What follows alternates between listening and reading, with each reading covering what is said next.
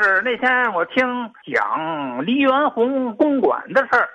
黎元洪公馆啊，在五几年的时候是天津警备区司令部，我住紧挨着它，旁边有一个静远里，安静的静，呃，远近的远，我就在那儿住，我打小就就出生在那儿，所以那个黎元洪公馆，我从小就就认为是个挺好奇的那么一个建筑。有一所楼不大，啊，花玻璃挺漂亮。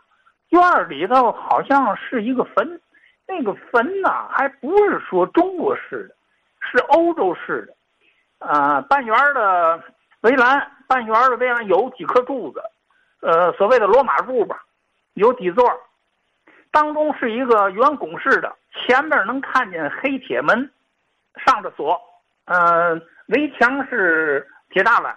就就通透式的，我每天上学就从那儿过，我从那儿过，给我的印象就是挺神秘的。后来他们地震以后，那楼啊就裂了，它不是钢混结构，大概是砖木的吧。后后来就给拆了，拆那个就是楼还没规划的时候，那个坟就扒了，这好多人都在围着看。实际上就是衣冠墓，住那儿的人都知道，衣冠墓就是帽子、衣服。他当那个大总统的时候穿的那身衣服埋在那儿了，也没有什么贵重的东西。也地震以后啊，那个楼啊加固了，加固了以后还属于危楼，就用不了。再后来就，呃，市里有文件，就拆这个危建，就危危就危险的建筑，都拆了。所以那时候没有保护什么呃文物那个概念，没有。还有袁那个袁尔凯那公馆，现在在化工进出口公司，离那不远，大营门嘛。呃，南京路化化工进出口公司现在的那栋新楼的旧址就是袁家大院我有好多同学就在那住。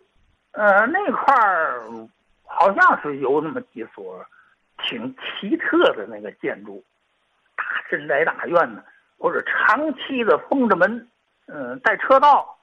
我小的时候总往那玩儿，我还纳闷，我说这这谁家在这住？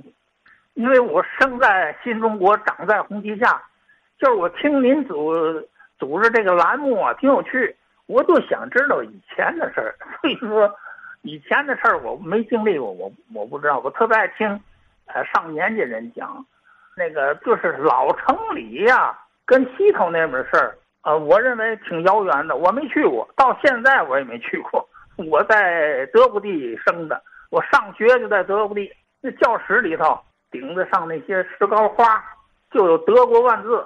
哪个学校？啊，天津师范学院第一附属小学，一附小，那时候就叫一附小。呃，宁波道吧，就算宁波道，后来改的叫宁波道中学。实际上五十年代叫一附小，老楼啊，挺漂亮，有大操场。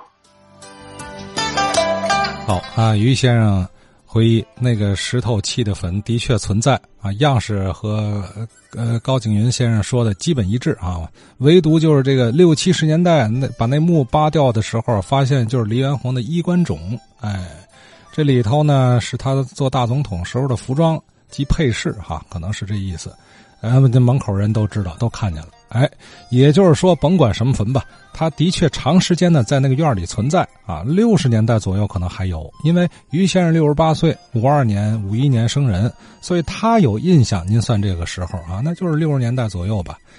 呃，还有这个石头坟啊。至于这个楼座啊，地震后加加固修复了一次，再后来，呃，不知道是因为实在无力修复啊，还是没那个技术水准呐，还是。呃，资金不够了，反正就拆了。哎，类似的情况附近啊，于先生说还有不少像这种神秘的大楼座。